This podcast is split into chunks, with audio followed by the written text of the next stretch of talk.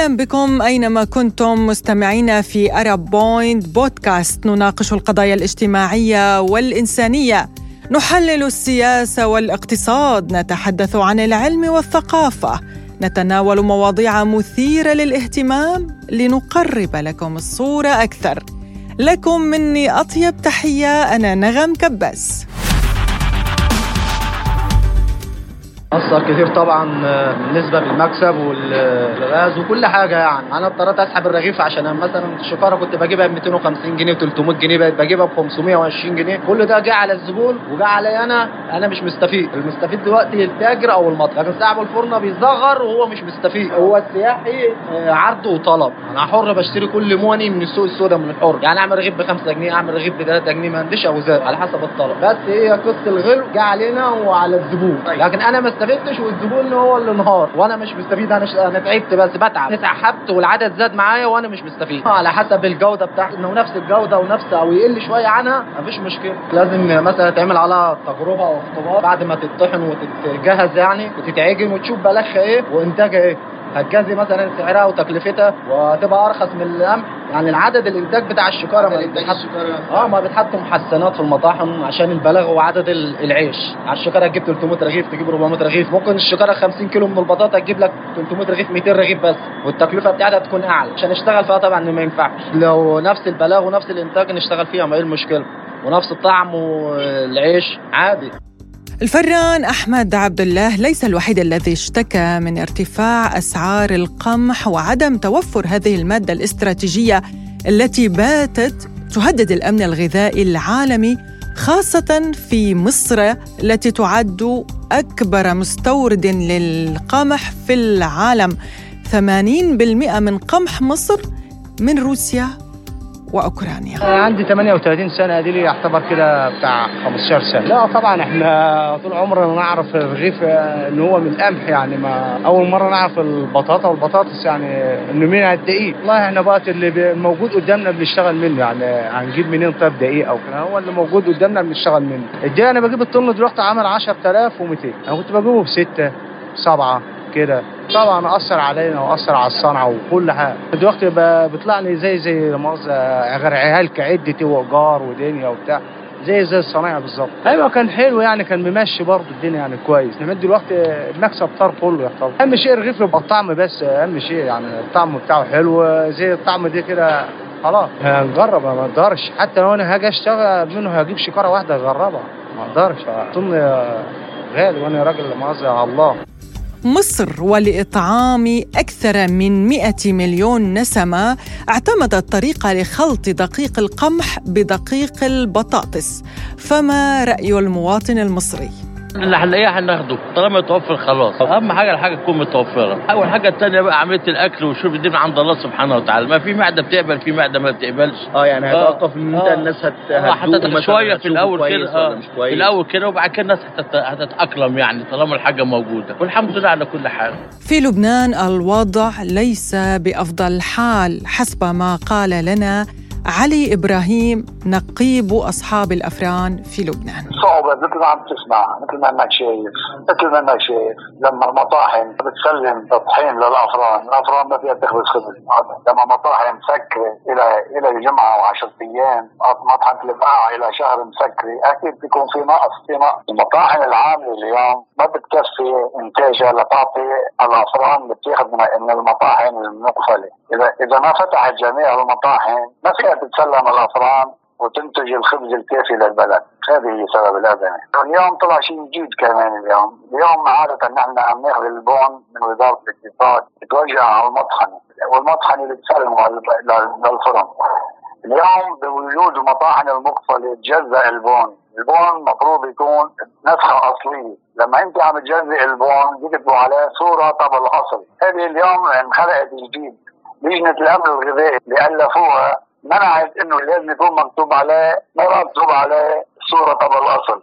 واليوم ما في وزارة وبكرة ما في وزارة وأحد ما في وزارة ويعطيك العافية. يعني في أفران راح يكون عندها وأفران ما حيكون عندها الولايات المتحدة تتهم روسيا بتجويع العالم وروسيا تقول بأنها ملتزمة بجميع العقود. ومستعدة لإرسال قمحها وسفنها إلى جميع الدول التي تحتاجه. لكن واشنطن تمنع موسكو من الوفاء بالتزامها بسبب العقوبات. يعني في حال أرسلت موسكو أي حبة قمح لأي دولة كانت ستفرض عقوبات على روسيا وعلى الدولة التي تشتري القمح الروسي. فمن المسؤول عن تجويع العالم. للحديث عن هذا الموضوع ينضم إلينا عبر الهاتف من مصر أستاذ الاقتصاد في أكاديمية السادات الإدارية بالقاهرة الدكتور نور ندى. أهلا وسهلا بك دكتور. أهلا بك أهلا بك. يعني السؤال هنا من يجوع العالم؟ من المسؤول عن أزمة القمح أو أزمة العيش باللهجة المصرية؟ خلينا نقول إن أزمة الغذاء هي أزمة نشأت في العالم ما قبل الحرب الدائرة الآن على الأراضي الأوكرانية. في حوالي مليار إنسان بيعيشوا ما بين الجوع وما بين سوء التغذية. وبالتالي الربط ما بين أزمة الغذاء وما بين الصراع الدائر الآن على الأراضي الأوكرانية أعتقد أن ده ربط سياسي مورد المقصود به هو شيطنة آه، الموقف الروسي. إحنا لما نيجي نبص على حجم الإنتاج العالمي من القمح إحنا بنتكلم على 800 مليون طن. لما بنتكلم عن مساهمة أوكرانيا اوكرانيا بتنتج حوالي 20 مليون طن يعني مساهمتها حوالي 2.5% من حجم الناتج آه، العالمي من القمح. وبالتالي وبتحتل أوكرانيا آه، المرتبة الثامنة في الإنتاج على مستوى العالم. بيسابقها روسيا مثلا في المرتبة الثالثة روسيا بتنتج 85 مليون طن. يعني عايز أقول إن فيما يتعلق بال يعني آه، التصدير روسيا هي تقريبا بتصدر للعالم حوالي ب 38 مليون طن يعني 18% من حجم التجارة الخارجية أو التصدير بتعمله روسيا. آه، أنا شايف إن لما نيجي نتكلم إن روسيا تعيق انتقال القمح إلى دول العالم أنا عايز أقول إن القمح ملوش جناحات يعني مش هيطير من روسيا إلى دول العالم كده يعني يشغل جناحاته ويطير. في خدمات اللوجيستيك للتجارة يعني النقل على سبيل المثال شركات التأمين بترفض التأمين على السفن اللي بتنقل القمح من وإلى روسيا. آه، في نفس الوقت لو افترضنا أن السفن الروسية هي اللي هتنقل القمح موانئ العالم فرض عقوبات على روسيا ما بتقدمش خدمات الصيانة آه، للسفن الروسية. على مستوى التأمين شركات التأمين العالمية ما بتأمنش على آه، ناقلات القمح ولا بتأمن على السفن المتجهة من وبالتالي هم عرقلوا إنتاج روسيا أيضا أكبر مصدر يعني هي أكبر مصدر في العالم وبالتالي عرقلوا هذا التصدير بالكامل. صحيح آه، روسيا هي المصدر رقم واحد في العالم وفي نفس الوقت خدي بالك كمان البنوك. يعني أنا النهاردة لو روسيا فرضا صدرت قمح طيب آه، مستحقات القمح أو المدفوعات عن عن القمح المصدر روسيا هتستلمه إزاي؟ إذا كان إذا كان هناك جزء من العقوبات المفروضة على روسيا آه، وقف تعامل روسيا مع نظام سويفت اللي هو نظام التحويلات المالية على مستوى العالم. أنا شايف إن الخدمات اللوجستية لتصدير القمح من روسيا أعتقد إنها بالكامل تكاد تكون واقفة بفعل أمريكي. يعني الغرب هو المسؤول عن هذه الأزمة. طبعا أمريكا أمريكا بتلعب بتلعب الدور الرئيسي. في هذه المجاعة اللي هي بتتم على مستوى العالم. طيب صندوق النقد الدولي دكتور، صندوق النقد الدولي قال تكرم عينكم للدول العربية نحن بنعطيكم قروض، يعني نقدم لكم قروض لشراء القمح، أعطى تونس 130 مليون دولار فقط لتشتري القمح، يعني هو عم يعطي هالقروض لسواد عيون الدول العربية برأيك دكتور؟ أو في يعني غاية أخرى للتحكم بمصدر شراء القمح. يعني أنت يعني الرقم اللي هم ادوه إن هو ادوه لتونس كان 100 مليون 130 130 مليون دولار. يعني حوالي نقول 100 مليون آه، يورو مش كده؟ لو اليورو أعلى من أنت عارفة ثمن الطن من القمح الآن في السوق حوالي 410 يورو. يعني الرقم ده ما يجيش حاجة وما يلبيش أي احتياجات لتونس. وعلى فكرة صندوق النقد الدولي آه، مساهمته في الإقراض العالمي ما يزيدش عن 2% ده ضحك على الدهون. إحنا لما نيجي نبص وبعدين أقول لك على حاجة أمريكا نفسها ما بتنتج تقريبا يعني يعني يعني حجمها في الإنتاج العالمي أمريكا على فكرة بتحتل المرتبة الثانية في التصدير بتقريبا 14% من صادرات العالم من القمح طالعة من أمريكا و14% في أيضا يعني مساوية لأمريكا جاي من كندا. يعني بفهم من كلامك كأنه دكتور صندوق النقد ما يقول نحن بنعطيكم قروض بس بشرط تشتروا من أمريكا وكندا لا للقمح الروسي بكل الأحوال.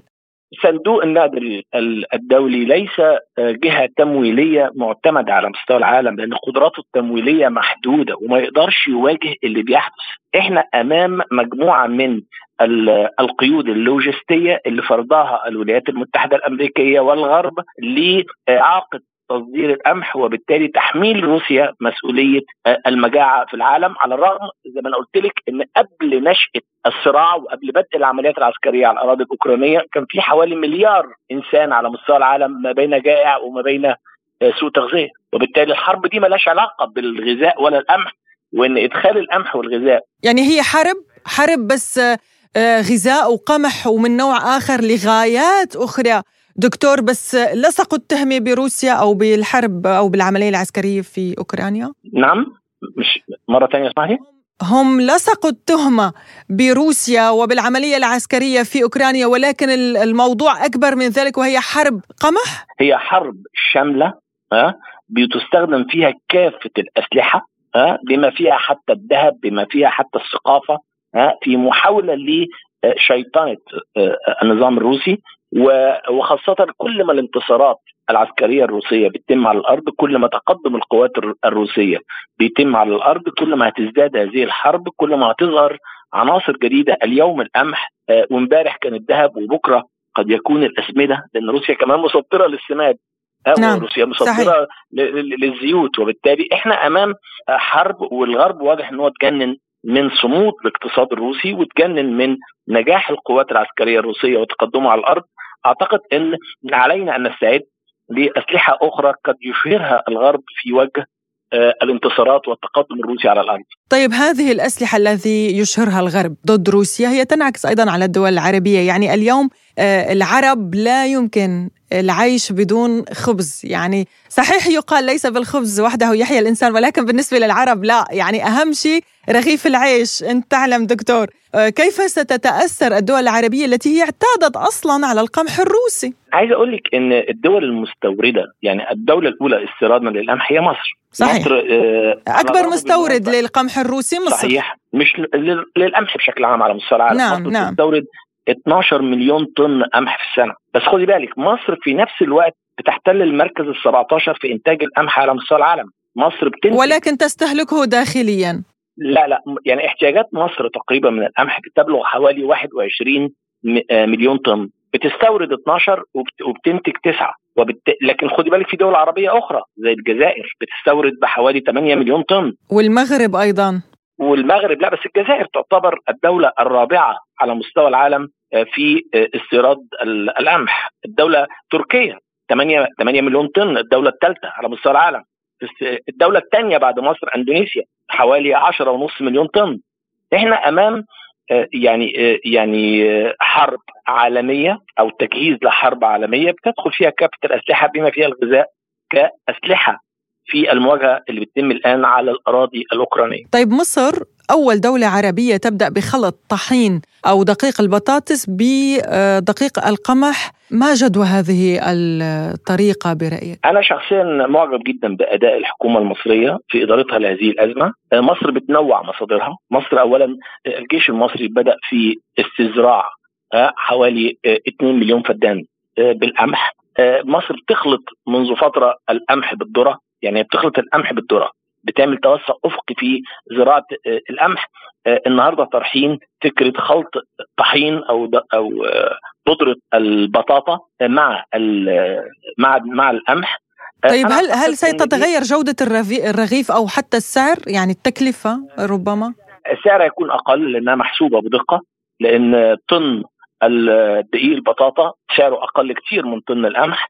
وبالتالي على مستوى السعر هيكون أقل وأقل كثيرا. وفي نفس الوقت هي... على فكرة بس ده ليس إجراء ناجع لسبب بسيط. ده بس هيقدر إن هو يغطي حوالي 10% من احتياجنا. طب حتى لو غيرنا لو غطينا ال 10% طب ال 90% يعني بصي إحنا أمام وبس خدي بالك مصر جزء من إدارة الأزمة وجزء من تنوع المصادر. مصر عملت صفقة ضخمة مع الهند لاستيراد الايه القمح. بس الهند حاليا رفضت آه، يعني تصدير. مع مصر الهند وافقت إنها تصدر لمصر. قمح ودي نتيجة للعلاقات التاريخية ما بين مصر والهند ونتيجة لأسباب كثيرة. أنا شايف أن الإدارة المصرية حقيقي بتلعب بذكاء جدا في إدارة هذه الأزمة في إنها أخذت مبدأ الحياد الإيجابي وعدم الانحياز لأي من الطرفين لأن إحنا مصالحنا في الحقيقة إحنا ممسوكين من رقبتنا، مصالحنا مرتبطة بالجانبين، وبالتالي وفي نفس الوقت بتنوع مصر مصادر آه، الحصول على القمح وفي نفس الوقت بتحاول إنها تخلق بدائل للقمح وطبعا ده في تغيير لعادات وسلوكيات المصريين وده ممكن يبقى صعب نسبيا ولكن هنشوف النتيجة هتوصل لفين. طيب دكتور برأيك يعني خلط الدقيق القمح مع الشعير مثلا أو الذرة ليس أقل تكلفة من البطاطس أو أسهل أو ما رأيك؟ آه، على ذلك أن يجاوب المتخصصين في هذا الموضوع. مصر آه، عندها تجربة بخلط الذرة بالقمح وعلى فكرة خلط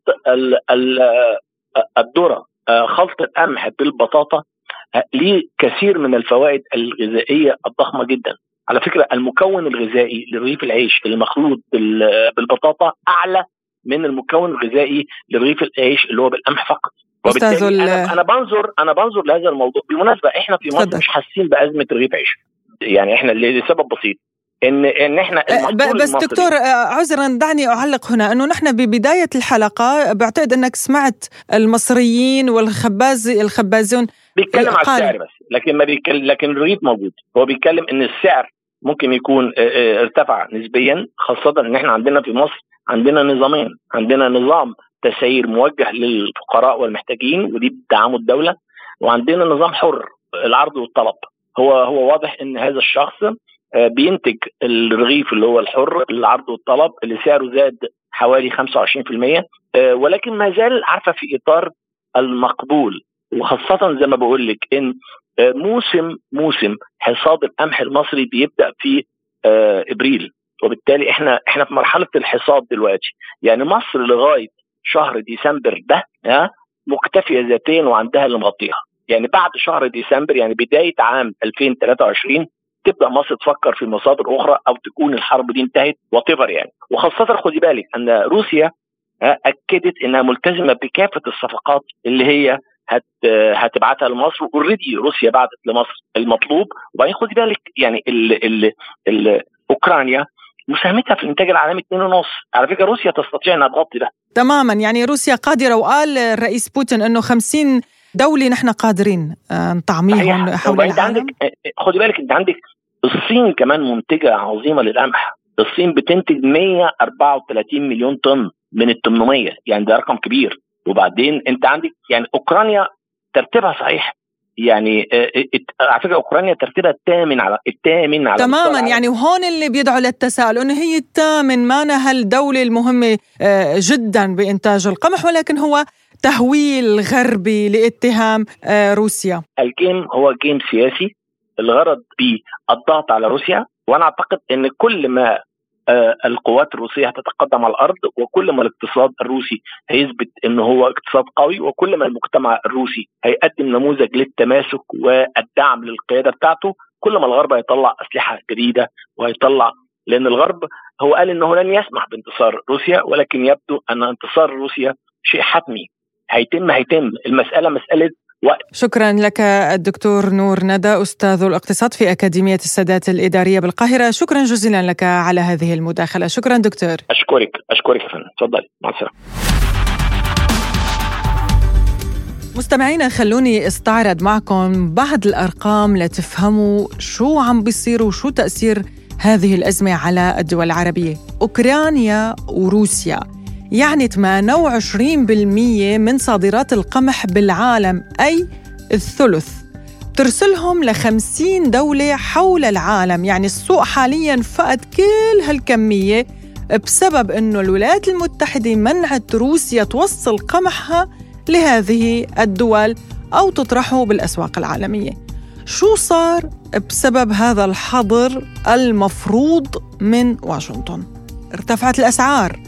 وبطلت الدول النامية وخاصة العربية والفقيرة منها تحديدا أن تقدر تشتري القمح لماذا؟ لأنه القمح الروسي هو الأكثر جودة والأقل تكلفة من الأمريكي والكندي والأوروبي أو أي مصدر آخر يعني الدول العربية قالت لواشنطن يا جماعة بدنا نشتري قمح لأنه نحن ما فينا من دون الخبز. بدنا نشتري القمح من روسيا تحديدا لأنه هو الأقل تكلفة. قالت لهم واشنطن لا ممنوع. ممنوع تاخدوا من روسيا أي حبة قمح. تاخدوا من كندا من أمريكا من جهنم الحمراء من بتاكلوا بسكوت. بتطبقوا مقولة ليس بالخبز وحده يحيى الإنسان. اعملوا اللي بدكم إياه بس ممنوع تشتروا من روسيا يعني هيمنة وبلطجة عالمية. أكثر الدول العربية المتأذية مثل ما قلنا هي مصر لأنه عندها احتياطي بكفيها لأربع شهور بعدين بتصير تدور على مصادر أخرى. حسب برنامج الغذاء العالمي الفاو فإن انخفاض كمية القمح يعني 47 مليون جائع حول العالم. يعني في كتير دول رح تكون متاجرها خالية تماما من الطحين أو القمح أو أي شيء بيتعلق فيه مثل المعكرونة. إذا مستمعينا هي حرب القمح التي استخدمتها يوما ما الولايات المتحدة ضد العرب في حرب تشرين عندما قالوا للعرب كل نقطة نفط مقابل حبة قمح. فكيف ستنتهي حرب الحبوب برأيكم؟ اكتبوا لنا بالتعليقات. لا تنسوا الاشتراك بالقناة ضعوا إشارة الإعجاب إن أعجبكم المحتوى وانتقدونا لنتطور ونتحسن ونحسن محتوى ما نقدمه. كنت معكم أنا نغم كباس في هذه الحلقة من Arab Point Podcast تابعونا على المنصات ووسائل التواصل الاجتماعي يوتيوب فيسبوك وجميع منصات البودكاست. إلى اللقاء.